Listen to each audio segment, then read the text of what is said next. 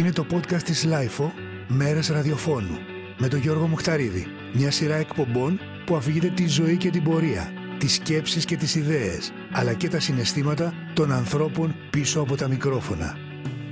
Και φυσικά τις μεγάλες τους στιγμές και τις μεγάλες τους αγάπες για μουσική και επικοινωνία. Για να μας ακούτε, ακολουθήστε τη σειρά podcast της Lifo «Μέρες ραδιοφώνου» στο Spotify, στα Apple Podcasts και στα Google Podcasts. Είναι τα podcast της Lifeo. Από τη γειτονιά που γεννήθηκε και μεγάλωσε, την Κυψέλη και τον πρώτο ήχο που άκουσε στη ζωή του, από ένα μικρό τραζιστοράκι κάτω από το μαξιλάρι του και μετά στη νομική και στη δικτατορία, στους κινηματογράφους της Πατησίων και της Λεωφόρου Αλεξάνδρας, στην πρώτη διαδήλωση της ζωής του, στο Κουκουέ, στο Ριζοσπάστη, στο 902 αριστερά στα FM και στη μεγάλη αγάπη που έχει για τον κορυφαίο καλλιτέχνη όλων των εποχών, τον Μπομπ Ντίλαν, αλλά και τον Διονύση Σαββόπουλο, η διαδρομή του Παύλου Τσίμα στο ραδιόφωνο, το μέσο που σύμφωνα με τον ίδιο δεν πρόδωσε ποτέ του, είναι συναρπαστική και καθηλωτική. Συναρπαστική γιατί κάθε στιγμή της και κάθε κομμάτι της διαδρομής συνοδεύεται από μικρά ή μεγάλα κεφάλαια της ιστορίας της δικής μας αλλά και της ιστορίας της δικής του. Και καθηλωτική γιατί η ικανότητά του να αφηγείται τις ιστορίες, τις δικές του αλλά και των άλλων, είναι μοναδική και την αναγνωρίζει κανείς στις παύσεις της φωνής του, στο ηχόχρωμά της και στον τρόπο που οι σκέψεις του τον οδηγούν σε συμπεράσματα και εκτιμήσεις.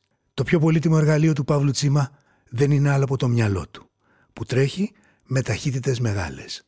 Αν αβαγούσα σε ένα νησί και έπρεπε να πάρω μαζί μου μία και μόνο ραδιοφωνική εκπομπή, θα έπαιρνα το ημερολόγιο του Παύλου Τσίμα. Το κίνητρό μου, αυτό που με κρατάει σε αυτή τη δουλειά, γιατί εξακολουθώ να κάνω το, να, να υποδίω το δημοσιογράφο, είναι γιατί είμαι περίεργος. Με τρώει περιέργεια. Όταν μιλάω με κάποιον είμαι στα αλήθεια περίεργος να τον ακούσω. Δεν, τον, δεν μιλάω μαζί του από υποχρέωση, ούτε για να τον ταπώσω, ούτε για να κάνω νούμερα στην τηλεθέαση. Μιλάω μόνο υπό την προπόθεση ότι στα αλήθεια με ενδιαφέρει αυτό που έχει να μου πει. Καλώς ήρθες, Παύλο, εδώ στις μέρες ραδιοφώνου. Είναι μεγάλη χαρά που. Α, και εγώ χαίρομαι.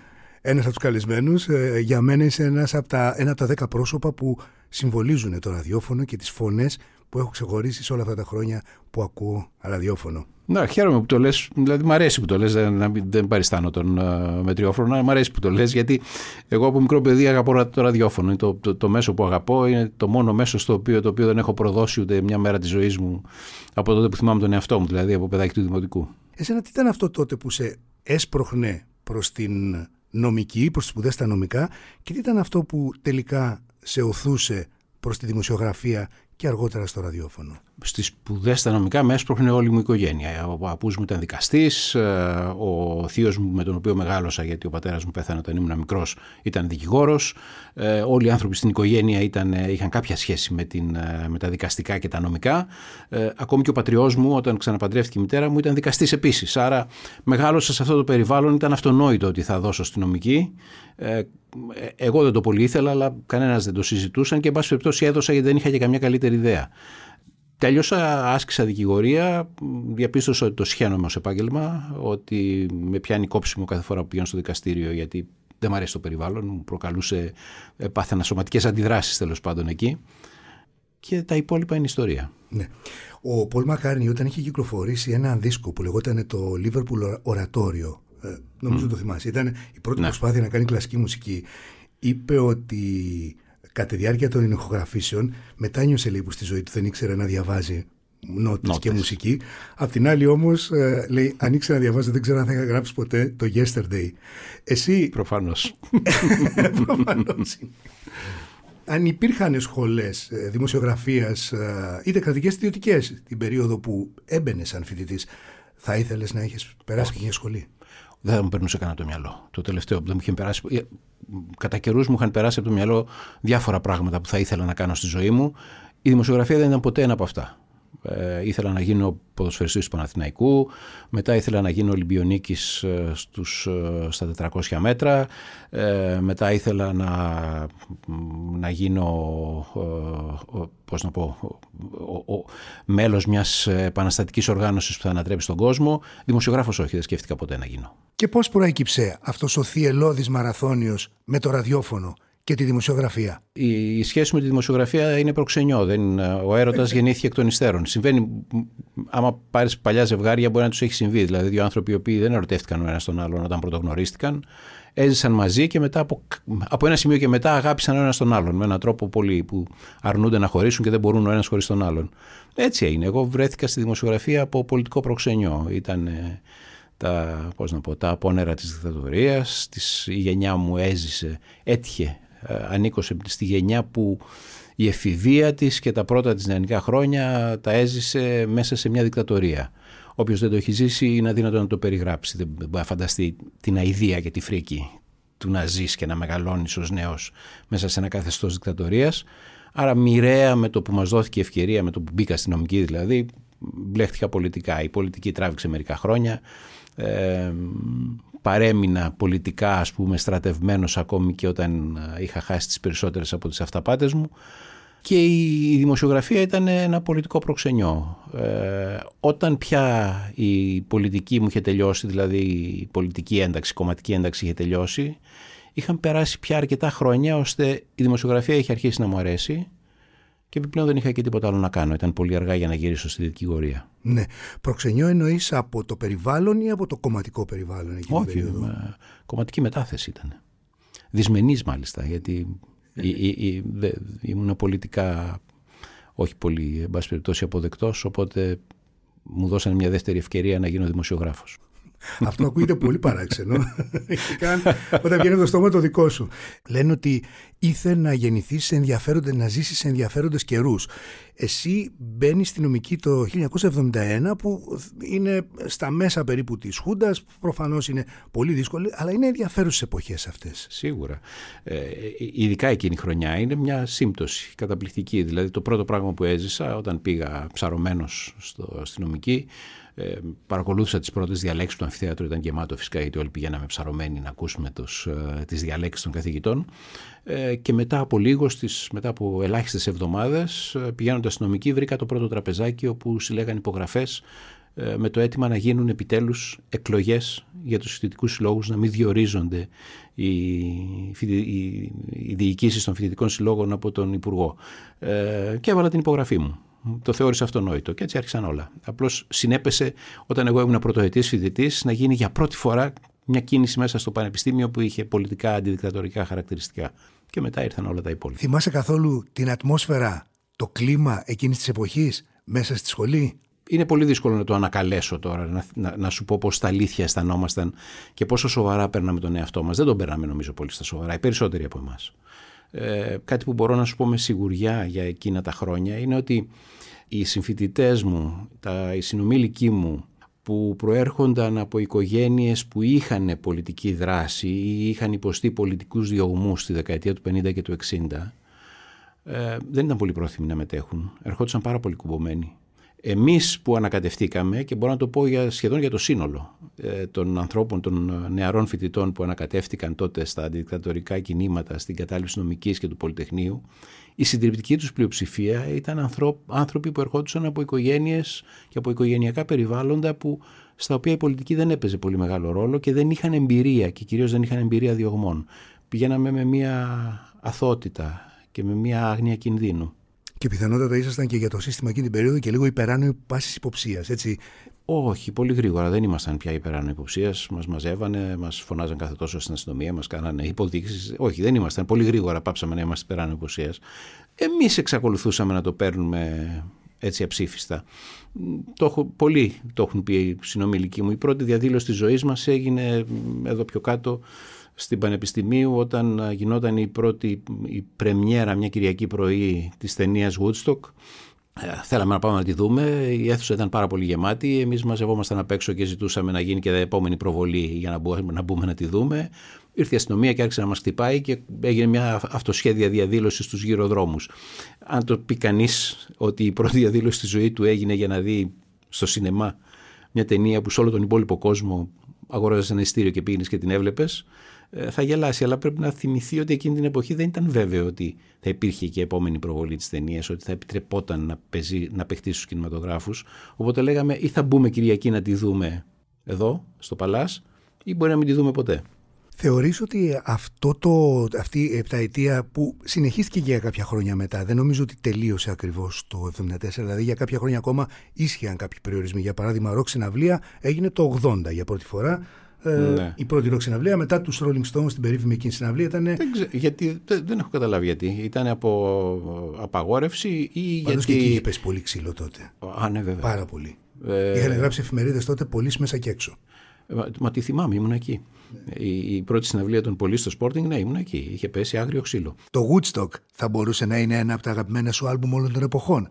Μαζί και η ταινία; Όχι, να σου πω την αλήθεια. Την έχω δει. Έχω κάνει και ντοκιμαντέρ για το Woodstock. Πήγα ξανά εκεί.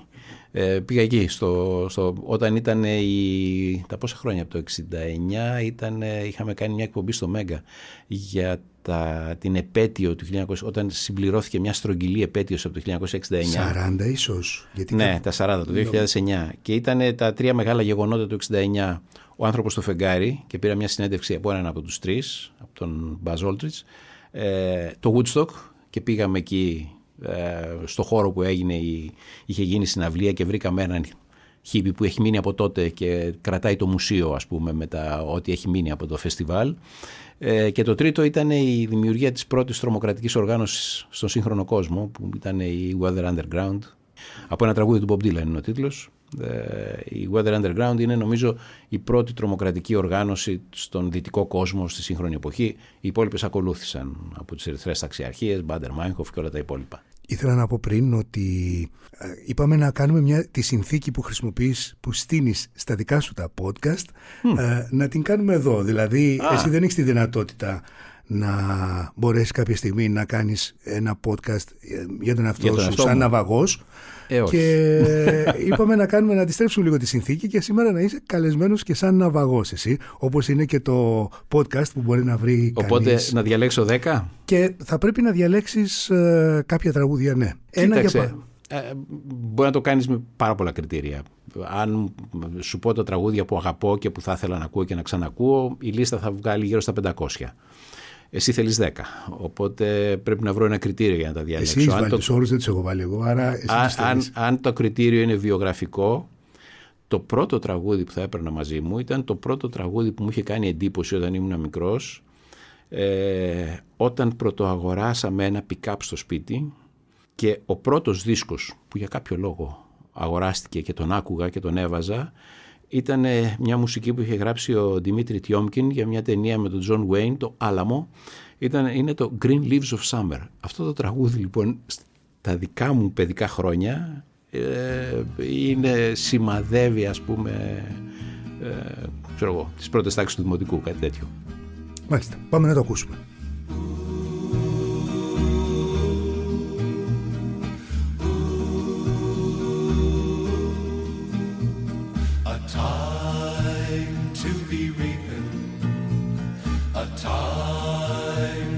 Sowing the green leaves of summer are calling me home. Twas so good to be young then in the season of plenty when the catfish were jumping as high as the sky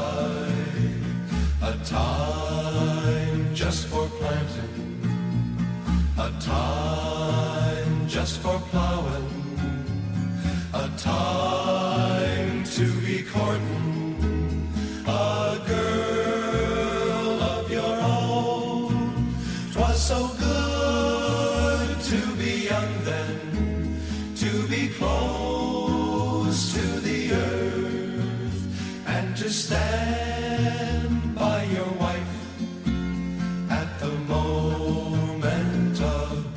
πολύ μελαγχολική μελωδία για ένα παιδάκι του δημοτικού όπως είπες. Ναι, αλλά ε, εγώ τότε άκουγα ραδιόφωνο και άκουγα ότι μουσική ακουγόταν στο ελληνικό ραδιόφωνο. Και αυτό ήταν κάτι πολύ διαφορετικό. Και γι' αυτό μου είχε κάνει εντύπωση. Γιατί αυτού του είδους η μουσική δεν ακουγόταν στο τότε ελληνικό ραδιόφωνο. Γενικώ δεν πολύ έπαιζε ξένη μουσική το ελληνικό ραδιόφωνο, νομίζω εκείνα τα χρόνια. Αυτή την εντύπωση έχω. Έζησα με το ραδιόφωνο, μεγάλωσα με το ραδιόφωνο. Όταν ήμουν μικρός δεν υπήρχε τηλεόραση. Η τηλεόραση ήρθε όταν εγώ πήγαινα στο γυμνάσιο πια. Ε, και το ραδιόφωνο ήταν για μένα μια πολύ μαγική συσκευή. Κάποια στιγμή μου κάναν δώρο ένα τρανζιστοράκι, Grundig, πάρα πολύ ωραίο, είχε και μια ωραία δερμάτινη θήκη ε, για να το προστατεύει.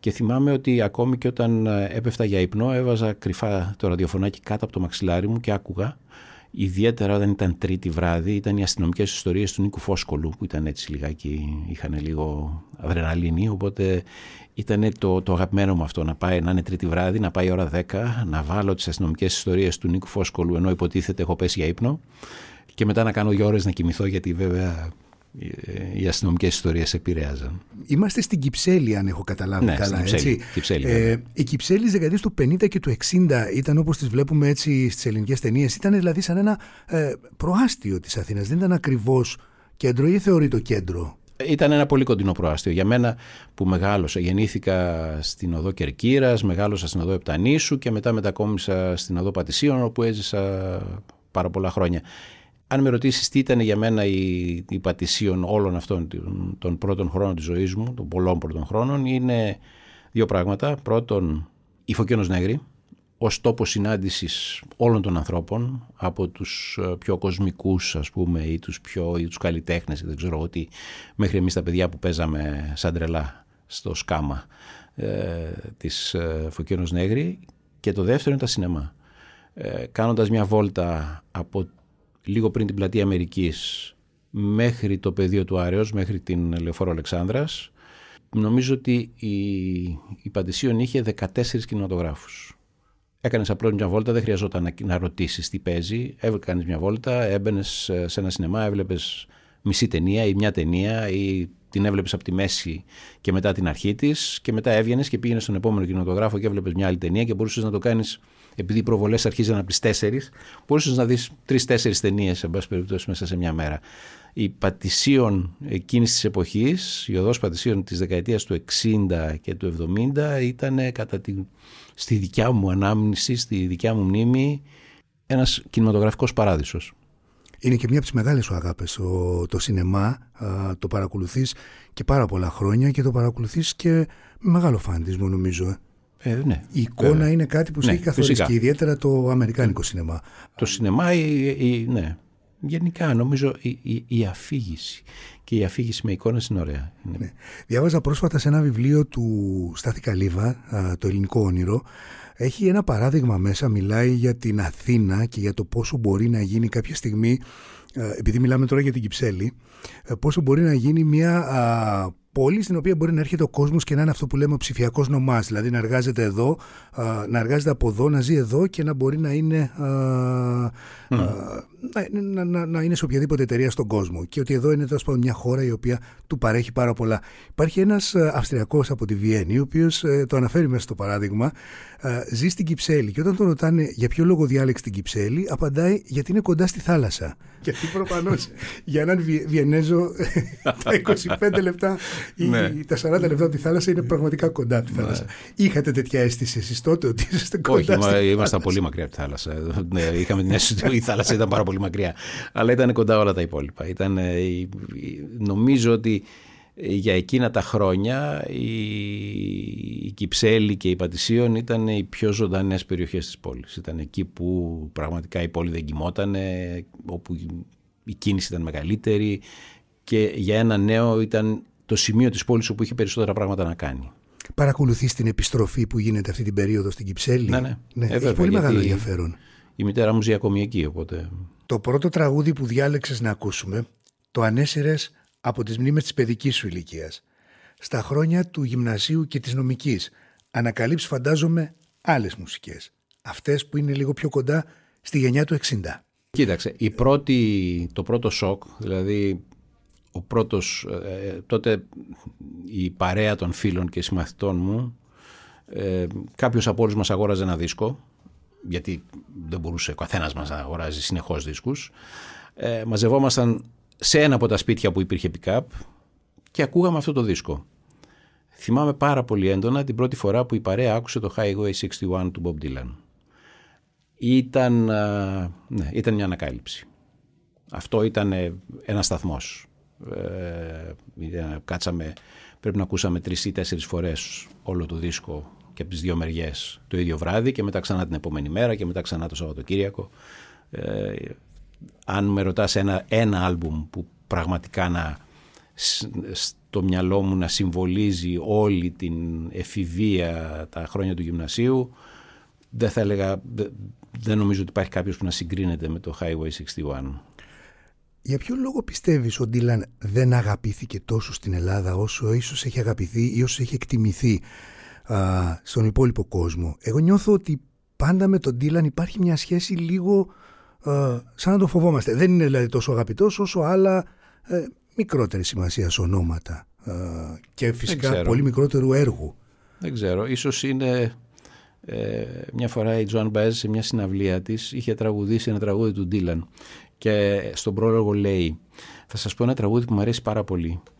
Είμαι σίγουρη ότι δεν έχετε καταλάβει, δεν έχετε ιδέα τι λέει, αλλά η στίχη είναι πάρα πολύ ωραία, γι' αυτό θα τους τραγουδήσω τώρα εγώ για να τους ακούσετε. Έχω την εντύπωση ότι απλώς δεν τον καταλαβαίνουμε. Το τελευταίο του άλμπουμ είναι πάρα πολύ βαθύ και σκοτεινό. Είναι σημαντικό. σαν να... Δεν θα βάζα στοίχημα, αλλά νομίζω ότι είναι αποχαιρετισμός. Το τελευταίο του άλμπουμ νομίζω ότι είναι προσπαθεί να μας πει όλα όσα είχε να μας πει για τελευταία φορά. Και γι' αυτό είναι, εμένα με συγκίνησε πολύ που τον άκουσα. Είμαι τηλανικός πολύ φανατικά. Όπως επίσης ε, και για τον ίδιο λόγο είμαι, αγαπώ πολύ τον Σαββόπουλο. Το φορτηγό την πρώτη φορά που το ακούσαμε στην παρέα επίσης μας έκανε τρομερή εντύπωση και το μάθαμε απ' έξω. Ξεκινάς λοιπόν, τελειώνεις την ε, νομική, ε, τελειώνεις και το, το κομμάτι της δικηγορίας παρότι υπάρχει το γραφείο και ε, έχεις αρχίσει να γράφεις τότε σαν πολιτικός συντάκτης στο Ριζοσπάστη. Ήταν δυσμενής μετάθεση. Ναι, ήταν. Όπως είπε στο βίο, δεν το έχω ναι, ακούσει Είναι αλήθεια αυτό, ναι, ήταν δυσμενής μετάθεση. Ε, από... Έγραφες μόνο πολιτική, έτσι. Δεν είχες τότε κάποια σχέση με... ή έγραφες και πολιτιστικά έγραφες και όχι, μουσική; Όχι, καθόλου τίποτα. Όχι, όχι. Μόνο πολιτικά. Αυστηρός. Ήμουν πολιτικός συντάκτης. Ε, πολύ γρήγορα πήγα στο, στο press room, όπως τότε, τώρα πια έχει διαλυθεί, αλλά τότε ήταν ένας θεσμός πάρα πολύ ισχυρός, γιατί ήταν πολύ λίγοι πολιτικοί συντάκτες.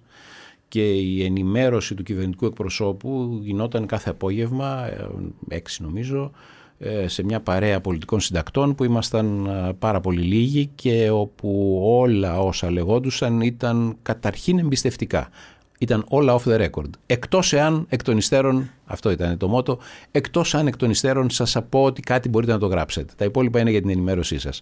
Ήταν μια πολύ, ένα πολύ κλειστό κλαμπ. Ε, θεωρώ πολύ, ότι είμαι πολύ τυχερός που το έζησα αυτό, έζησα αυτή την εποχή. Δηλαδή έζησα μια εποχή που ε, ερχόταν σε αυτό το πολιτικό κλαμπ, ήταν οι πολιτικοί συντάκτες της εποχής, ήταν ξέρω εγώ, ο Σπύρος Λιναρδάτος, ο Σταύρος Ψυχάρης, ε, όχι πολύ νεαρός, αλλά πάντως νέος πολιτικός συντάκτης του βήματος. Ε, ήταν, ξέρω εγώ, ο Σοφιανός Χρυσοστομίδης από την Αυγή. Ε, ήταν άνθρωποι που ο καθένας τους είχε, είχε μια διαδρομή και έναν μύθο, οπότε το ότι ήμουν μέλος της παρέας τους τόσο νεότερος ήταν για μένα μεγάλο προνόμιο.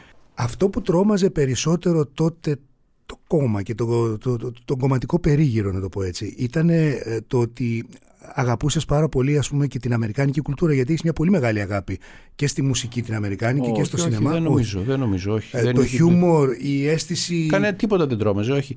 Ήταν μια εποχή, ειδικά αν μιλάμε για αυτή τη δεκαετία του 80, ε, όσοι έχουν ζήσει το ΚΚΕ τη δεκαετία του 80, θα πρέπει να το αναγνωρίζουν. Ήταν μια περίοδος που το ΚΚΕ περνούσε μια φάση όπου είχε μια φιλοδοξία να συμμετέχει, να επηρεάζει. Ε, ήταν, ό,τι έκανε ήταν αρκετά μαζικό. Ο, ο ριζοσπάστης στις Κυριακές πουλούσε, είχε φτάσει να πουλάει 75-80 χιλιάδες φύλλα. Ε, αριθμούς κυκλοφορίας απίστευτους. Ε, και ήταν, ορίμαζε μια φιλοδοξία ότι δεν είναι ένα κόμμα που είναι φρουρός μιας ιδεολογίας και ενός μακρινού οράματος, αλλά είναι ένα κόμμα που ανακατεύεται στην πολιτική ζωή και προσπαθεί να την επηρεάσει. Είναι τότε που είχε βγει και το σύνθημα, νομίζω, Κουκουέ αλλαγή δεύτερη κατανομή. Ε, Αυτό ήταν λόγω εκλογικού νόμου το 81, ναι. που ήθελε να πιάσει ένα 17% για να μπορέσει ναι, να μπει. Για να μπει στη δεύτερη κατανομή, γιατί για να πάρεις έδρες έπρεπε να μπει στη δεύτερη κατανομή που το όριο ήταν 17% και φυσικά δεν το Ήταν ένα πολύ μεγάλο όριο, όντως. Το κράτησε όλη τη δεκαετία του 80 αυτό το Κουκουέ πάντως. Δεν, το, ναι. δεν το απεμπόλησε. Ναι, μέχρι που ε, χτύπησε στο βράχο το 1989 και εκεί τελείωσε νομίζω. Ναι. Πάμε και εκεί λίγο. Φιλοδοξία εννοώ, όχι το κουκουέ. Είμαστε λοιπόν στο τέλος της δεκαετίας του 80. Είσαι στο ριζοσπάστη και γεννιέται ξαφνικά ο 902, όπου βρίσκεσαι να είσαι ο διευθυντής του. Ήταν μια περίοδος πολύ ευτυχισμένη αυτή. Το να φτιάχνεις ένα ραδιόφωνο από το μηδέν και να, το, να διαλέγεις τους ανθρώπους, να διαλέγεις τις φωνές, να φτιάχνεις το πρόγραμμα με, συλλογικά μένα αλλά με πολύ μεγάλη ελευθερία. Ήταν μια, ένα καταπληκτικό, νομίζω ότι εκείνος ο πρώτος χρόνος του 1902, δηλαδή 89 μέχρι αρχές 90, ήταν ε, ένα πολύ δημιουργικό και ελεύθερο ε, περιβάλλον, κλίμα πολύ δημιουργικό, μεγάλης ε, όρεξης για καινούργια πράγματα. Τολμηρό πραγματικά. Πολύ τολμηρό. Πολύ όντως. Γιατί ο πολιτικός οργανισμός το ανεχόταν ως τολμηρό. Υπήρχαν γκρίνιες. Ε, έχω βρεθεί πολλές φορές ε, καλεσμένος να απολογούμε σε κομματικά όργανα για κάτι που υπόθηκε από τον σταθμό. Η χειρότερη ήταν μια φορά που είχε πει κάτι ο Στάθης Τσαγκαρουσιάνος. Το θυμάσαι μήπως και τι είχε πει; Α, ναι, βέβαια. Ήταν αυτό που, που σε προσκάλεσε στο... Ναι, ναι, ναι. ναι. ναι. Ήταν το σχόλιο του για τον ε, θάνατο του Τσαουσέσκου. Το οποίο δεν θυμάμαι ακριβώς πώς το είχε πει ο Στάθης, αλλά ήταν κάτι τόσο αιχμηρό, ώστε εγώ την άλλη μέρα το πρωί έπρεπε να πάω να απολογηθώ και να υποστώ Πάντως, τόσο ο θάνατος του Τσαουσέσκου όσο και της Έλενας δεν ήταν αιχμηρή, ακριβώς ήταν. Ε, ναι. Τους κρέμασαν. Ήτανε... Τους, ε, ναι, τους του φέκησαν. Ναι, κάπως, τους του φέκησαν μετά από μια συνοπτική δίκη. Ναι, πραγματικά και, ήταν τρομερό ε, Ο Τσαγκαρουσιάνος ήταν πολύ ενθουσιασμένος με το θέαμα και το είπε στο ραδιόφωνο. και αυτό προκάλεσε κάποιες υπήρχε σοκ. κάποια ε, δηλαδή υπήρχε κάποιο όριο στο οποίο θα μπορούσατε να κινηθείτε, υπήρχαν κάποια πράγματα που ήταν να μην γίνουν, όπως για παράδειγμα κάτι τέτοιο, ή το ψάχνανε και το βρίσκανε, γιατί ήταν και μια ωραία περίοδος τότε.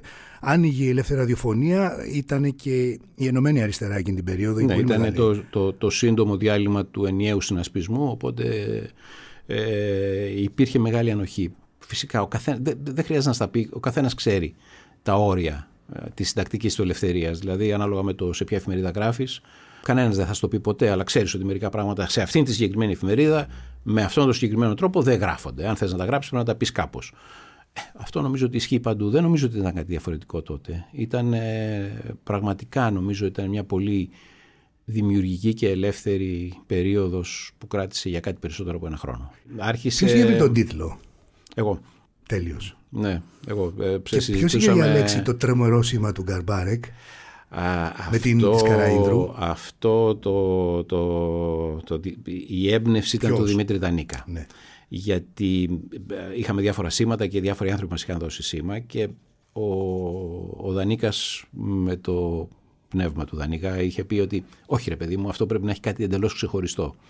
Και πήγαμε στην Ελένη την Καραΐνδρου και της είπαμε γράφεις ένα σήμα. Μας λέει αν έχετε λίγο υπομονή θα είμαι στο Όσλο την ερχόμενη εβδομάδα γιατί κάτι κάνουμε με τον Γκαρμπάρετ και μπορεί να αυτοσχεδιάσουμε ένα σήμα. Γύρισε και μας το έφερε. Αλλά γινόντουσαν πράγματα έτσι τότε. Δηλαδή θυμάμαι πήγαμε ένα βράδυ ε, χωρίς προειδοποίηση, χτυπήσαμε το κουδούνι του Μάνου Χατζηδάκη, Μας ανοίξαν, ανεβήκαμε, είπαμε είμαστε αυτοί και αυτοί και κάνουμε ένα καινούργιο ραδιοφωνικό σταθμό και εν όψει της πρεμιέρας θα θέλαμε πάρα πολύ να κάνετε ό,τι νομίζετε.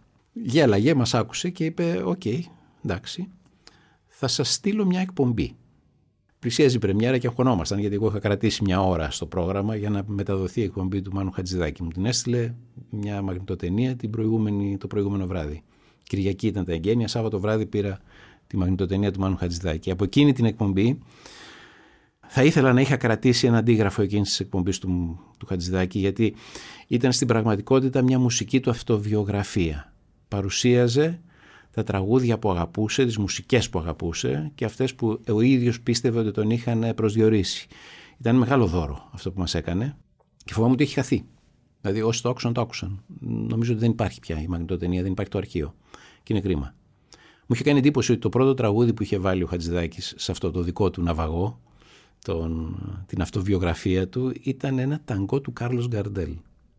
Και είχε πει ότι η πρώτη μουσική που με επηρέασε στο πώς αντιλαμβάνομαι τη μουσική και γράφω ήταν ένα ταγκό του Κάρλος Γκαρντέλ. Σε εκτιμούσε πάρα πολύ ο Χαρίλος Φλωράκης. Ή κάνω λάθος. Σε πίστευε. Κοίταξε, ο, ο Χαρίλαος είχε μια σχέση εμπιστοσύνης με όλη αυτή τη γενιά, τη δικιά μας. Ήταν ένας πολύ ανοιχτός άνθρωπος, να πολύ ανοιχτός άνθρωπος. Απέναντί μας ήταν πολύ γενναιόδωρος. Δηλαδή νομίζω ότι όλοι μας του χρωστάμε, γιατί ήταν γενναιόδωρος μαζί μας. Ε, μας άφηνε να κάνουμε πράγματα ή μας άκουγε εκεί που νομίζαμε ότι δεν θα μας ακούσει. Γι' αυτό και ήταν λίγο στενάχωρο το διαζύγιο. Κάποιος ε, που είχε τέλος πάντων περάσει όλα αυτά και είχε γίνει διάσπαση και διαγραφές και όλα τα υπόλοιπα πήγε και τον βρήκε, μεταφέρω μια συζήτηση χωρίς την αδειά του και του είχε πει δεν ήμασταν καλά παιδιά ρε Χαρίλα εμείς. Και ο Χαρίλαος του απάντησε λίγο πριν πεθάνει ήταν. Του απάντησε καλά παιδιά ήσασταν. Με τον κομμουνισμό δεν είχατε σχέση. Ναι. Ποιο τραγούδι θα διαλύγεις από αυτή την περίοδο; Από εκείνη την περίοδο τραγούδι. Είναι 1989-90. Ε, γίνονται καινούργια πράγματα στη μουσική τότε. Δηλαδή είναι, είναι μια στροφή στη μουσική.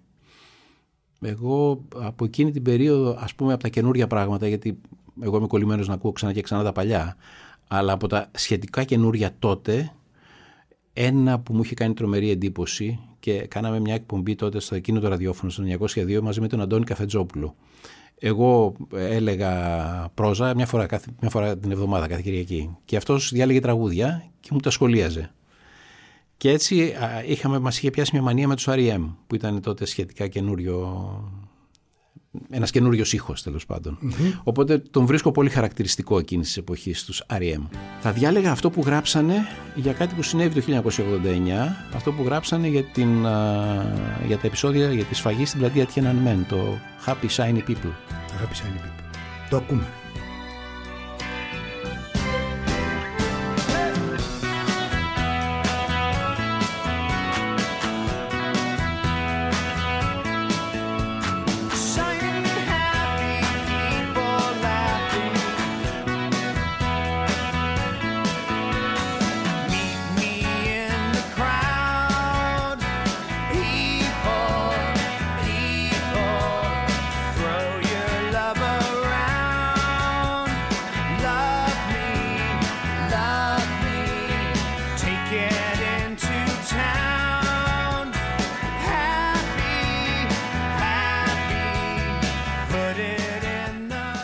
Πες λίγο την ιστορία αυτή του Shiny Happy People που μόλις ακούσαμε. Την άνοιξη του 1989 γίνεται, αρχίζουν οι μεγάλες θετικές διαδηλώσεις στην Κίνα. Ε, είναι, ένα, είναι μια στιγμή που αποφασίζεται η ιστορία της Κίνας και του κόσμου ενδεχομένως, γιατί η Κίνα θα γινόταν ό,τι έγινε στην Ανατολική Ευρώπη και τη Σοβιετική Ένωση ή δεν θα γινόταν. Ε, η επέμβαση του στρατού οδήγησε σε αυτό που ξέρουμε ότι έγινε η Κίνα μετά. Αλλά εκείνη ήταν μια στιγμή πάρα πολύ μεγάλης έντασης, ιδίως η εικόνα του νεαρού με τη σακούλα από τα ψώνια που κάθεται μπροστά στο τάγκ το οποίο προσπαθεί να μπει στην πλατεία. Οι R.E.M. λοιπόν γράψαν αυτό το τραγούδι, το Shiny Happy People, για, εκείνη την, για εκείνο το γεγονός.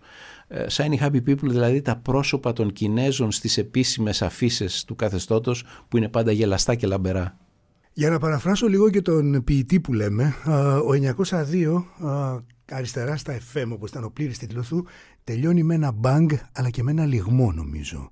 Υπήρξε μια μεγάλη κατήφια τότε εκείνη την εποχή σαν να διαψεύστηκε και ένα πολιτικό εγχείρημα και πείραμα το οποίο περίμενε να το δει η χώρα ή ένα κομμάτι της χώρας τέλος πάντων αλλά και ένα δημιουργικό επιτεύγμα το οποίο το είχε αγκαλιάσει α, η αριστερά με έναν τρόπο πολύ έτσι ναι.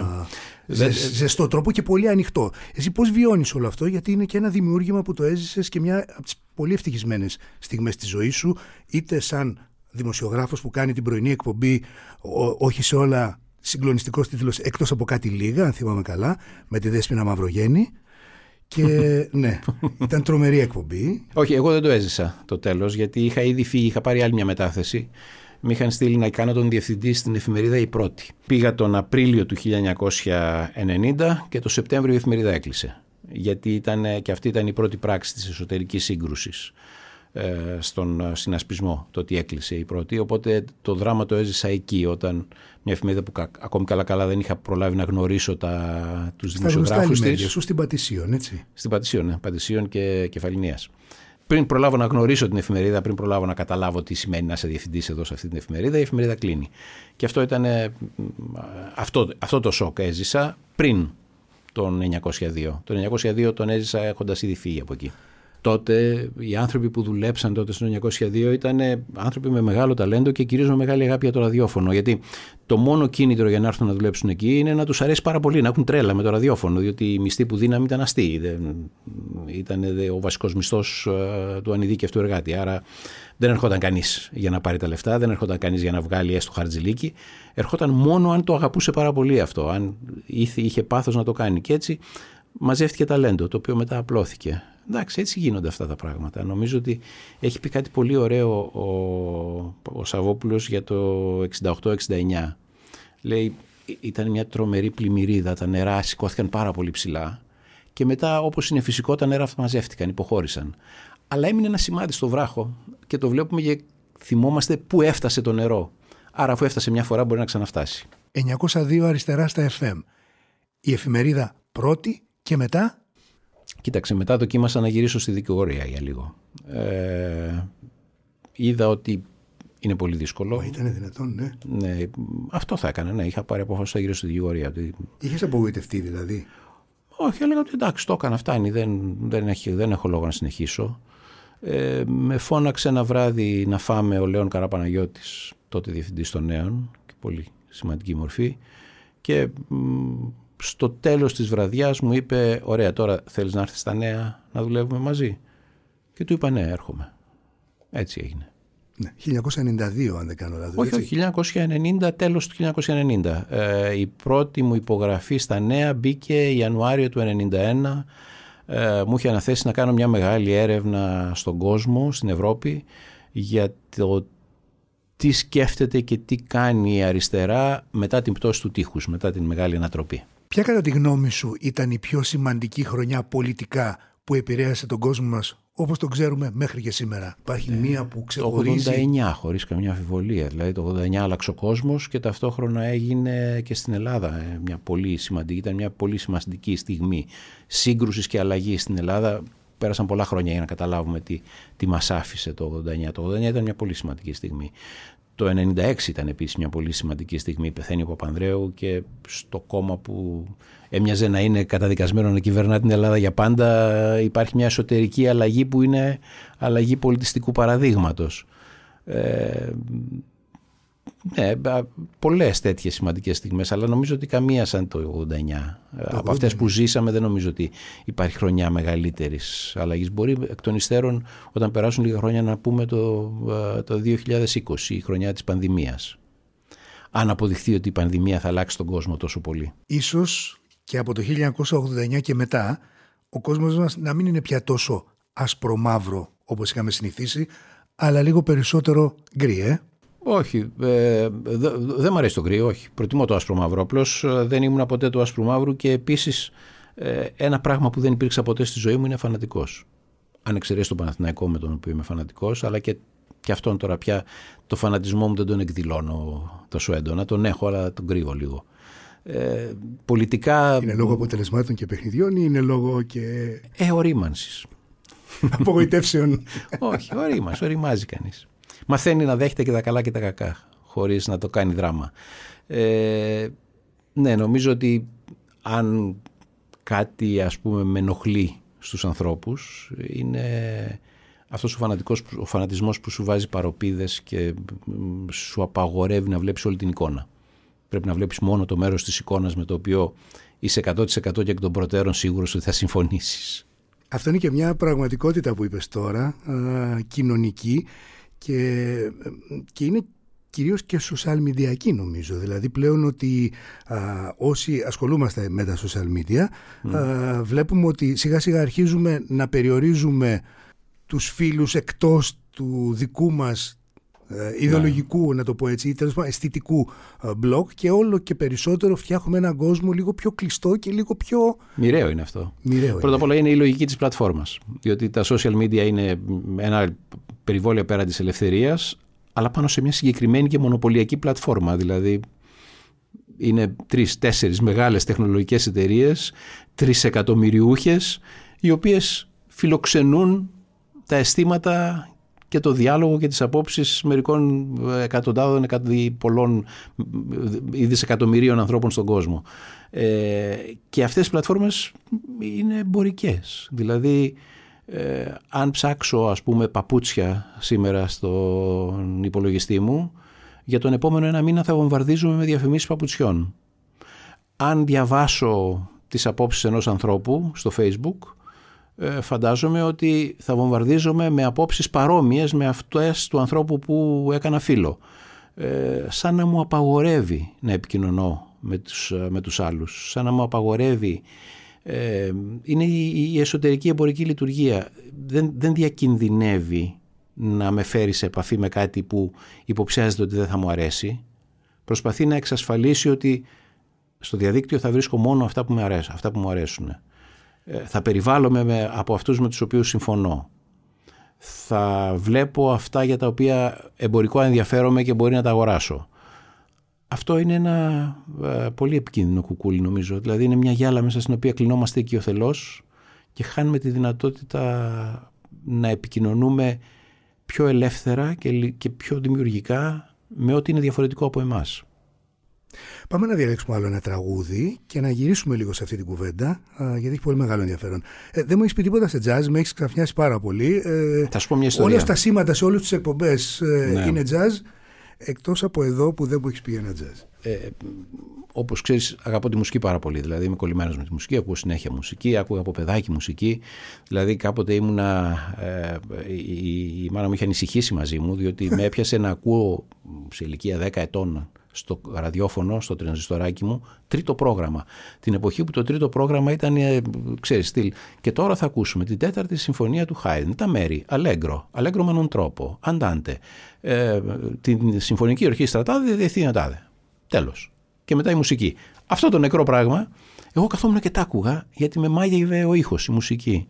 Όλες τις μουσικές τις αγαπώ, δηλαδή όλων των ειδών τις μουσικές τις ακούω. Αλλά κάποτε στις βόλτες που έκανα στην Πατησίων, από σινεμά σε σινεμά συνήθως, διέσκιζα τη στοά του Broadway. Είναι μια στοά που αρχίζει από την Αγίου Μελετίου και τελειώνει στην Κεφαλινίας, η ανάποδα. Εκεί λοιπόν, δύο άνθρωποι που δεν τους ξανασυνάντησα στη ζωή μου και δεν ξέρω τι απέγιναν, είχαν ανοίξει ένα μαγαζί που το λεγόταν, λεγόταν Take Five. Σε μια εποχή που jazz στην Ελλάδα πολύ δύσκολα άκουγες, στο ραδιόφωνο δεν μεταδιδόταν και δεν υπήρχαν jazz bar προφανώς και όλα αυτά ήταν δύο άνθρωποι που αγαπούσαν πολύ την jazz και κάνανε δικές τους ανεξάρτητες εισαγωγές. Περνώντας λοιπόν από την στοά αυτή στον καθημερινό, στην καθημερινή βόλτα, άρχισα να ακούω αυτόν τον ήχο. Ξανά, ξανά. Και μια μέρα μπήκα μέσα. Και οι άνθρωποι με υποδέχτηκαν και μου, με ρώτησαν τι μ' αρέσει, μου έβαζαν δίσκους να ακούω. Αγόρασα από αυτούς τον πρώτο μου δίσκο jazz. Ε, και μετά συνέχισα να αγοράζω δίσκους jazz, η συλλογή μου σε βινίλια jazz πρέπει να... Δηλαδή έχω, έχω μια αποθήκη που την έχω μόνο και μόνο για να βάζω ράφια γύρω γύρω και να χωράνε τα βινίλια. Ο πρώτος που αγόρασα ήταν ένας ε, δίσκος, ε, ηχογράφηση live, μια συναυλία της Ella Fitzgerald με τον Joe Pass. Δεν υπήρχε άλλο όργανο, κιθάρα και φωνή. Μια συναυλία που και ο δίσκος είχε τίτλο Take Love Easy. Αυτό το τραγούδι ακόμα μου αρέσει πάρα πολύ. Αυτό που λέει η Ella Fitzgerald με τον Joe Pass. Take love easy. Πάμε να τα ακούσουμε.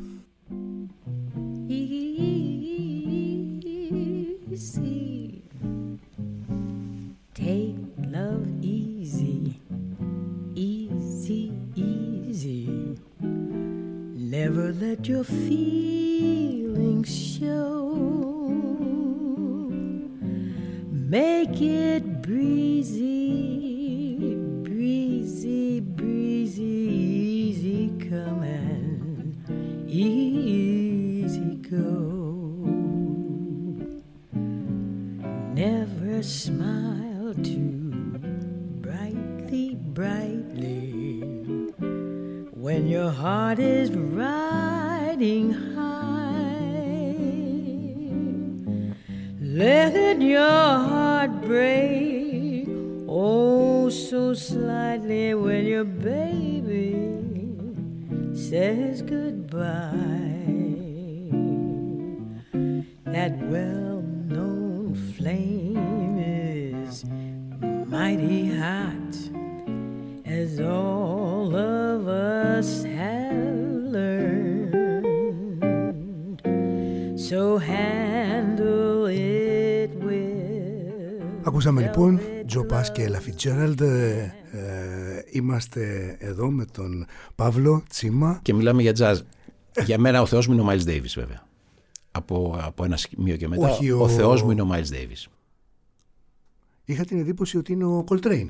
Ε, φυσικά εντάξει όλοι. Ε, Δηλαδή δεν υπάρχει κανείς, δεν, κανένας από τους μεγάλους τζαζίστες στους οποίους, στον οποίο να μην ανάβω ένα κεράκι. Αλλά ε, ο Miles Davis είναι μια σκαλίτσα πάνω από όλους. Φαντάζομαι πως έχεις δει το περίφημο ντοκιμαντέρ Birth of Ναι, βέβαια. the Cool στο Ναι, Netflix. Έτσι είναι συγκλονιστικό πραγματικά Ναι, πως τον ναι, έχει χωρισμένη τη ζωή του και την καριέρα του. Ναι, και με αυτό το ντοκιμαντέρ καταλαβαίνεις και καλύτερα τι διαφορά έχει ο Miles Davis από τους άλλους. Ήταν ένας τζαζίστας που είχε πάει στο, στο οδείο να μάθει κλασική μουσική. Ναι. Και ένα, ένα, ένας άνθρωπος ο οποίος ε, παρόλο το ταλέντο, το τεράστιο ταλέντο που είχε θυμάσαι ότι τη σκηνή όταν επιστρέφει από το Παρίσι Ναι. και ξαναβλέπει ότι πρέπει να πέσει ξανά στα ίδια όντας έχοντας γνωρίσει την Είναι τεράστια απολογή αποθέωση στην Ευρώπη. στην Ευρώπη και να πρέπει να είναι ξανά α, να δικαιολογείται για την απολογείται για το Γι' χρώμα αυτό του. ακριβώς αν έπρεπε να διαλέξω τώρα για τις ανάγκες της συζήτησης ένα κομμάτι του Miles Davis θα διάλεγα την κινηματογραφική μουσική που έχει γράψει για μια γαλλική ταινία το Ασανσέρ για δολοφόνους Του Λουί Μάλ, έτσι. του Λουί Μάλ. Ακριβώς. Πολύ ωραία. Ε, λέγαμε πριν και για τα social media. Δεν έχεις social media, δεν ασχολείσαι. Ε, μου κάνει εντύπωση που δεν έχεις ακόμα και Twitter, το οποίο θεωρείται Τίποτα. πολύ δημοσιογραφικό. Ναι. Όταν ε, ξεκίνησε... Φοβάσαι τον αλγόριθμο, όχι. Όχι, όχι, τίποτα δεν φοβάμαι. Είναι χαμένος χρόνος. Όταν ξεκι... Ναι, έτσι, πιο πολύ το βλέπω σαν χαμένο χρόνο. Ε, μ, όταν ξεκίνησε η... να κερδίζει έδαφος αυτό ε, και πολλοί συναδελφοί μου θεώρησαν ότι αν δεν είμαι εκεί είμαι απ' έξω ας πούμε, δεν επικοινωνώ με τον κόσμο. Εγώ το είδα ότι εγώ είμαι ένας επαγγελματίας δημοσιογράφος. Γράφω ό,τι θέλω σε μια εφημερίδα. Λέω ό,τι θέλω σε ένα ραδιόφωνο ή κάνω ό,τι εκπομπή θέλω σε μια τηλεόραση. Θα ήταν μια κατάχρηση εξουσίας να είμαι και στο facebook και να γράφω και να υποχρεώνω ανθρώπους να, να, να ακολουθούν, να διαβάζουν ή να, να μπλέκομαι στα πόδια τους. Αν έχει κάποια αξία αυτό το πράγμα είναι για να μιλάνε οι άνθρωποι που δεν μπορούν να μιλήσουν πουθενά αλλού. Εμείς μπορούμε να μιλάμε αλλού, γιατί να μιλάμε και εκεί; Δεν ξέρω αν κάνω λάθος, αλλά εγώ έτσι το έβλεπα πάντα και ακόμη το βλέπω. Αρνούμε να ανοίξω λογαριασμό στο facebook.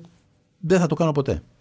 Ρώτησα 10 παιδιά, 10 νέα παιδιά, κάτω των 30 και κάτω των 27, αν τους αρέσει ο Παύλος Τσίμας. Μου είπαν και οι 10 ότι τους αρέσει ο Παύλος Τσίμας. Και λέω, τι σας αρέσει τον Τσίμα; Και μου είπαν η πραότητά του και η αίσθηση που σου δίνει ότι ακούει τον συνομιλητή του. Τους έκανε τρομερή εντύπωση Ναι. α, το ότι υπάρχει κάποιος άνθρωπος ο οποίος ακούει αυτόν με τον οποίο μιλάει. Ναι. Εμπορικά είναι καταστροφικό βέβαια. Πιθανόν, ναι. Να, διότι στην τηλεόραση ειδικά πρέπει να διακόπτεις κάθε 30 δευτερόλεπτα, διότι κανείς δεν έχει υπομονή να ακούσει τον συνομιλητή, εκτός από μένα που τον ακούω. Ναι, αλλά από ό,τι φαίνεται για κάθε πράγμα υπάρχει τελικά και ένας χώρος και είναι και ένα ε, ωραίο υπόδειγμα. Έχεις νιώσει ποτέ ότι αυτή η πραότητα α, που όντως σε χαρακτηρίζει όσοι σε ξέρουμε ε, σου έχει αποβεί αρνητική, είναι αρνητική στην πορεία σου είτε στην Ξέρω. δημοσιογραφία είτε σαν διευθυντής για παράδειγμα. Δεν που- ξέρω. Και να σου πω την αλήθεια, δεν με νοιάζει κιόλας.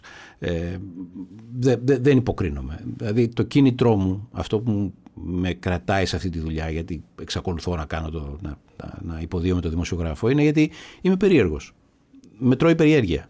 Όταν μιλάω με κάποιον, είμαι στα αλήθεια περίεργος να τον ακούσω. Δεν, τον, δεν μιλάω μαζί του από υποχρέωση, ούτε για να τον ταπώσω, ούτε για να κάνω νούμερα στην τηλεθέαση. Μιλάω μόνο υπό την προπόθεση ότι στα αλήθεια με ενδιαφέρει αυτό που έχει να μου πει ε, αν κάνω μια εκπομπή στην τηλεόραση, κάνω για ένα θέμα που στα αλήθεια μου κινεί την περιέργεια. Αν δεν μου κινεί τη δική μου περιέργεια, δεν το κάνω ποτέ. Δηλαδή, στα πολλά χρόνια που είμαι στην τηλεόραση, με έτυχε πάρα πολλές φορές να μου πούν οι συνεργάτες μου, οι φίλοι, οι, συ- οι συ- οι συνάδελφοι, ε, ρε, εσύ αυτό το θέμα είναι φοβερό, όλος ο κόσμος ασχολείται με αυτό. Ναι, αλλά εμένα δεν με ενδιαφέρει. Και άμα δεν με ενδιαφέρει, δεν μπορώ να το κάνω. Άρα δεν είναι ούτε πραότητα ούτε τίποτα. Το- Εμένα, για μένα αυτή η δουλειά έχει αξία και με κρατάει ζωντανό στο βαθμό που είμαι ακόμη περίεργος, που δεν έχει κορεστεί η περιέργειά μου, που έχω ακόμη την περιέργεια να γνωρίζω ανθρώπους, να ακούω διαφορετικές απόψεις, να μαθαίνω πράγματα ή να βλέπω κόσμους. Ε, Αλλιώς δεν έχει νόημα. Είναι αυτή η ίδια η περιέργεια που σε έχει οδηγήσει με πάθος και με ζήλο και στα podcast νομίζω, έτσι; Τα podcast είναι φοβερό. Εγώ νομίζω ότι ζούμε την. επ- Το, ζούμε, δεν, δεν, δεν λέω κάτι που το, το λένε όλοι πια. Είναι η εποχή του ήχου αυτή τη στιγμή. Ε, η αίσθηση που έχω είναι ότι η εικόνα, η οποία είναι πάντα ισχυρή, πολύ πιο ισχυρή από τον ήχο, η εικόνα είναι κορεσμένη. Δηλαδή είναι πολύ δύσκολο να κάνεις κάτι καινούριο, κάτι που να ε, κερδίσει το μάτι και την προσοχή του θεατή. Γιατί έχει, έχει, έχουμε υπερακμεταλλευτεί την εικόνα. Ο ήχος έχει ακόμη πολλά, πολλά ανεξερεύνητα και έχει πάντα αυτή την μεγάλη, ας πούμε, τη μεγάλη αρετή. Όταν ακούω ραδιόφωνο ή podcast, δεν μπορώ ποτέ να θυμώσω με εκείνον που μιλάει. Γιατί είναι ίσως με μένα. Ε, δεν ξέρω αν το έχεις παρατηρήσει. Οι άνθρωποι θυμώνουν πάρα πολύ με τους ανθρώπους που βγαίνουν στη τηλεόραση. Είτε τους δημοσιογράφους είτε τους καλεσμένους. Θυμώνουν. Δηλαδή το παίρνουν προσωπικά. Τι λες, ρε, εσύ; Σε μένα τα λες αυτά; Δεν θα το πεις ποτέ αυτό στο ραδιόφωνο. Είναι πολύ δύσκολο να το πεις στο ραδιόφωνο. Γιατί η σχέση σου με τη φωνή που ακούς νιώθεις ότι είναι μια σχέση πιο ισότιμη και πιο φιλική. Αυτή είναι η, νομίζω μια μεγάλη γοητεία του ήχου. Για όσους δεν το ξέρουν, η εκπομπή σου στο Sky κάθε πρωί 10 με 11 είναι η πρώτη ραδιοφωνική εκπομπή στην ώρα της από όλα τα ραδιόφωνα, είτε μουσικά, είτε. Εννοείς από ακροματικότητα. Από ακροματικότητα. εντάξει, είναι ο Sky τώρα σε περίοδο που η ακροματικότητα του είναι πολύ ψηλά. Και αυτή την εκπομπή πάντως, επειδή την οργανώνω ε, κάθε μέρα, την οργανώνω με τα κέφια μου.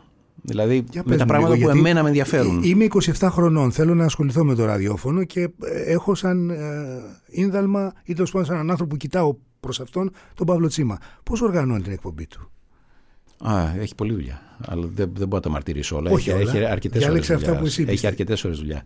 Έχει έναν κανόνα. Άρα Πρώτο, μία ώρα, πρώτος, ναι, ναι. πρώτος κανόνας. Αυτό που συχαίνομαι στο ραδιόφωνο, το ραδιόφωνο του λόγου, το δημοσιογραφικό ας πούμε ραδιόφωνο, γιατί σε αυτή την κατηγορία ανήκω ας πούμε, είναι το ότι ε, α- αυτό που πολλές φορές λένε οι συναδελφοί μου και τώρα ας πάρουμε μια μουσική ανάσα. Ας κάνουμε ένα μουσικό διάλειμμα. Δηλαδή σαν αυτά που λέω εγώ να είναι πιο σημαντικά από το τραγούδι που θα ακολουθήσει.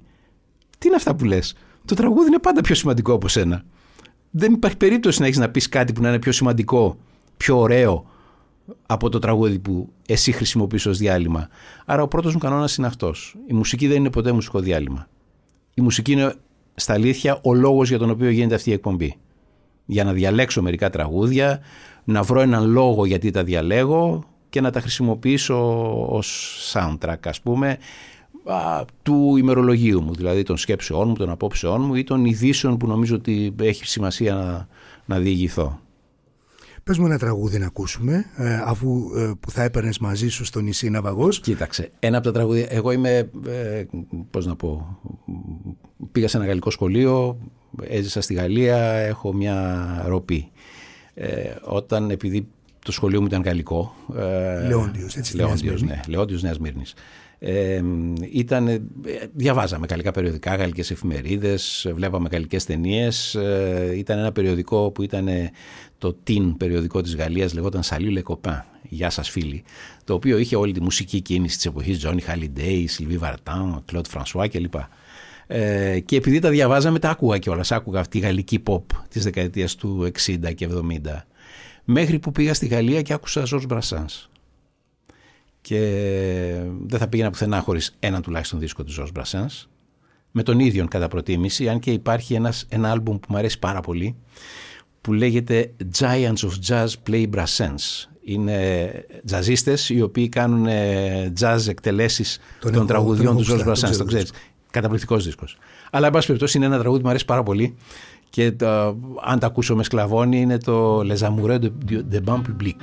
Οι ερωτευμένοι που κάθονται στα παγκάκια Les gens qui voient de travers pensent que les bancs verts qu'on voit sur les trottoirs sont faits pour les impotents ou les ventripotents.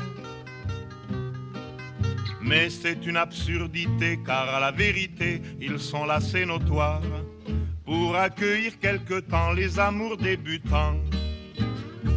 Les amoureux qui se bécotent sur les bancs publics, bancs publics, bancs publics, en se foutant pas mal du regard oblique des passants honnêtes. Les amoureux qui se bécotent sur les bancs publics, bancs publics, bancs publics, en se disant des je t'aime pathétiques, ont des petites gueules bien sympathiques. Ils se tiennent par la main, parlent du lendemain, du papier bleu d'azur que revêtiront les murs de leur chambre à coucher? Il se voit déjà doucement, elle cousant lui fumant dans un bien-être sûr. et choisissent les prénoms de leur premier bébé. Les amoureux qui se bécotent sur les bancs publics, bancs publics, bancs publics, en se foutant pas mal du regard oblique des passants honnêtes. Les amoureux qui se bécotent sur les bancs publics, bancs publics, bancs publics, en se disant des je t'aime pathétiques, ont des petites gueules bien sympathiques.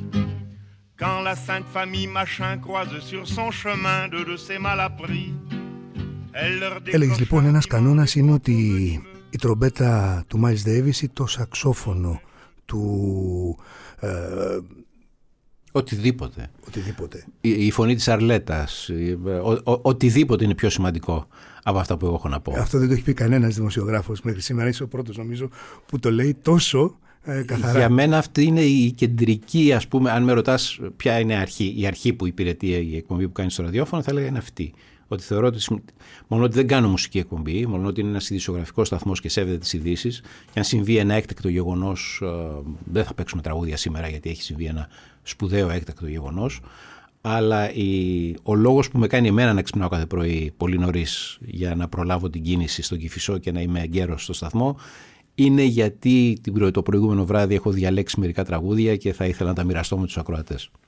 Όλοι μου λένε ε, και το λένε ότι ο Τσίμας, γιατί δεν σε ξέρουν, ε, ξέρει πάρα πολύ καλά από μουσική. Ε, αυτό είναι δηλαδή ένα από τα χαρακτηριστικά της εκπομπής που ξεχωρίζει από όλες τις άλλες εκπομπές. Δεν ξέρω, ακούω απλώς πολύ μουσική. Ναι. Ε, ακούω πολύ μουσική πολλά χρόνια, οπότε κάτι μου έμεινε. Ναι. Μέχρι να έρθει το Αλτσχάιμερ να μου τα πάρει όλα. Ποτέ νομίζω δεν θα έρθει και στο εύχομαι κιόλας. σε τρομάζει λίγο.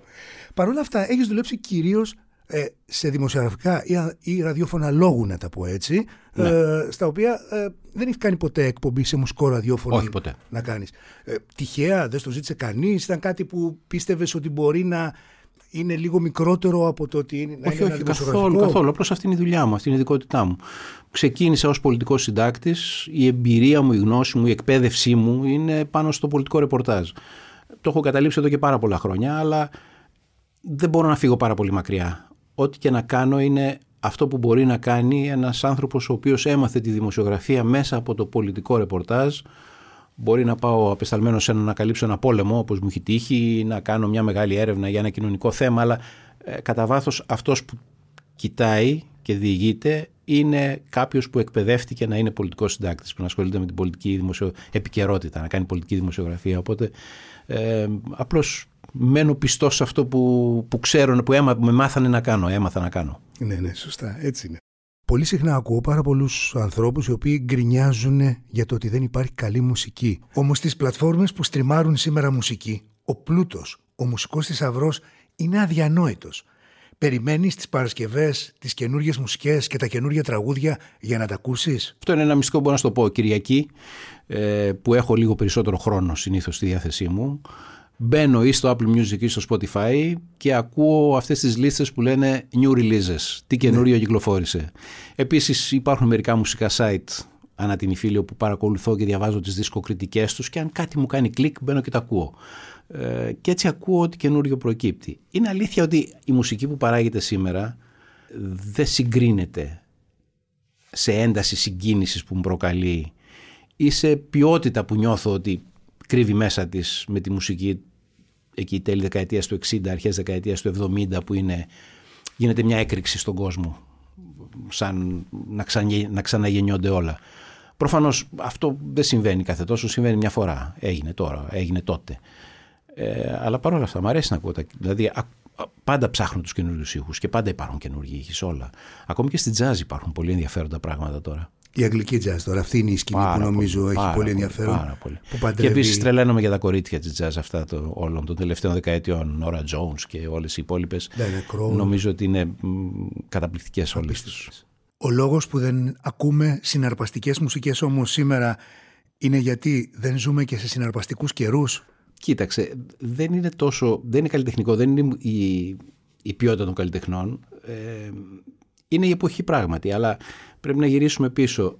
Τη δεκαετία του 60 τι έγινε, ε, μετά από, στην Ευρώπη και στον κόσμο, μετά από ένα μισό αιώνα και πάνω, μετά από 60-70 χρόνια πολέμων, δηλαδή απίστευτης αναστάτωσης, απίστευτης δυστυχίας και στην Ελλάδα μετά από δύο πολέμους, ποιους δύο, από τους Βαλκανικούς, από το 1912 μέχρι το... Εμένα ο παππούς μου κατατάχθηκε το 1916 ε, και, και, και στην πραγματικότητα έπαψε να πολεμάει το 1940 στην Αλβανία. Δηλαδή ε, ο εμφύλιος, τα λοιπά και τα λοιπά. Προέκυψε αυτή η γενιά, οι άνθρωποι που γεννήθηκαν τη δεκαετία του 50 στην πραγματικότητα, 40 στον υπόλοιπο κόσμο, 50 περισσότερο στην Ελλάδα. Δηλαδή οι Beatles, ο Clapton, οι Rolling Stones, όλοι οι ημερομηνίες της γέννησής τους είναι 1942, 43, 44, 45, 48. Άντε, 51, 52. Είναι τα παιδιά, η πρώτη γενιά, η οποία μετά από δεκαετίες ολόκληρες πολέμων, πείνας, στόχιας, καταστροφής, γεννιέται σε ένα κόσμο που της επιτρέπει να ονειρεύεται τον ουρανό μετάστρα. Και αυτό το όνειρο του ουρανού με τα άστρα νομίζω αποτυπώνεται στη μουσική εκείνης της εποχής. Είναι η μουσική μιας γενιάς που πιστεύει ότι ο κόσμος είναι δικός της. Και μπορεί να τον κάνει ό,τι θέλει, για να τον κάνει κάτι πάρα πολύ ωραίο, για κάτι πάρα πολύ σπουδαίο. Αυτό δεν ξανάγινε γιατί δεν υπήρξε ξανά μια τέτοια γενιά η οποία να έχει πίσω της 70 χρόνια μαυρίλας και δυστυχίας και θανάτου και ξαφνικά να, να βρέθηκε ο άνθρωπος στο φεγγάρι. Ε, στην, στην απόλυτη όαση, ναι, ο άνθρωπος στο φεγγάρι. Για τις επόμενες γενιές αυτό δεν, δεν, δεν αναπαράγεται. Άρα δεν μπορεί να ξαναγίνει αυτός ο συνδυασμός αθωότητας, ρομαντισμού, αφέλειας, πίστης, αυτοπεποίθησης που από, αν ακούσει κανείς τους δίσκους που κυκλοφόρησαν το 67, 68, 69, 70, 71, 72, 73 και σκεφτεί τι είναι αυτό που τους χαρακτηρίζει, είναι αυτό ένα μείγμα αφέλειας, αθωότητας, τρομερής αυτοπεποίθησης, ταλέντου φυσικά, αλλά και απόλυτης πίστης ότι εδώ ήρθαμε για να κάνουμε τον κόσμο όπως εμείς νομίζουμε ότι είναι καλύτερο να γίνει. Αυτό δεν, ξανά, δεν μπορούσε να επαναληφθεί μετά. Είναι μια στιγμή στην ιστορία. Πρέπει να μεσολαβήσει μια μεγάλη καταστροφή για να ξαναπροκύψει μια γενιά που να έχει την αντίστοιχη εμπειρία. Νομίζω εγώ. Αν διάλεγες ένα τραγούδι σημερινό, ποιο θα διάλεγες, τέλος πάντων των τελευταίων δύο-τριών ετών. Κάποτε που μου είχαν. Ε, ε, μια φορά που είχα κάνει πριν από πολλά χρόνια μια λίστα με, τα, με το top 10 μου, ε, εκείνη την εποχή είχα βάλει πρώτο το Sympathy for the Devil των Rolling Stones, που εξακολουθεί να μου αρέσει πάρα πολύ. Δηλαδή, μπορεί και τώρα να το βάζα νούμερο ένα. Αλλά έτσι όπως με ρωτάς, όχι, θα βάζα το τελευταίο δίσκο του Dylan, το Murder Most Foul. Ε, θεωρώ ότι είναι ο σημαντικότερος δίσκος ε, το σημαντικότερο άλμπουμ της τελευταίας ίσως δεκαετίας για μένα, στα δικά μου μάτια ή στα δικά μου αυτιά και σίγουρα ε, δεν νομίζω ότι υπάρχει οτιδήποτε στο χώρο της μουσικής που μπορεί να συγκριθεί μαζί του τα τελευταία πολλά χρόνια.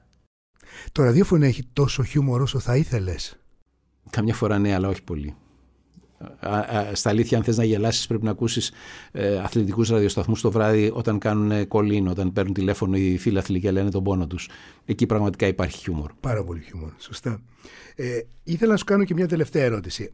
Αν ήσουν ναυαγός, ε, κυριολεκτικά, τι θα διάλεγες, θα διάλεγες ε, μια ξεφοσκωμένη μπάλα του βόλεϊ όπως ο Τόμ Χάνκ στο ναυαγό που θα τη ζωγράφιζες με ένα σκίσιμο στο, στο χέρι σου θα τις έκανες ματάκια, φρυδάκια, πρόσωπο και τέτοιο για να σου κρατάει παρέα ή θα χαιρόσουν με μια ανακάλυψη που θα έκανες σε μια σπηλιά θα έβρισκες κάτι που είχε αφήσει κάποιος πριν από χίλια ή πεντακόσια χρόνια. Κάτι που θα έβλεπες δηλαδή και θα ήταν μια αποκάλυψη για σένα. Αν ε, με βάση αυτό που σου είπα πριν ότι η κινητήρια δύναμη είναι περιέργεια, νομίζω ότι τον καιρό μου θα τον θα τον περνούσα προσπαθώντας να ανακαλύψω ό,τι υπάρχει να ανακαλυφθεί πάνω σε αυτό το έρημο νησί όπου θα με στείλεις. Πολύ ωραία λοιπόν. Παύλο Τσίμα, ευχαριστώ πάρα πολύ που ήσουν στις μέρες ραδιοφώνου. Να σε καλά. Σε ευχαριστώ. Για να μας ακούτε, ακολουθήστε τη σειρά podcast της LIFO Μέρες Ραδιοφώνου στο Spotify, στα Apple Podcasts και στα Google Podcasts. Είναι τα podcast της LIFO.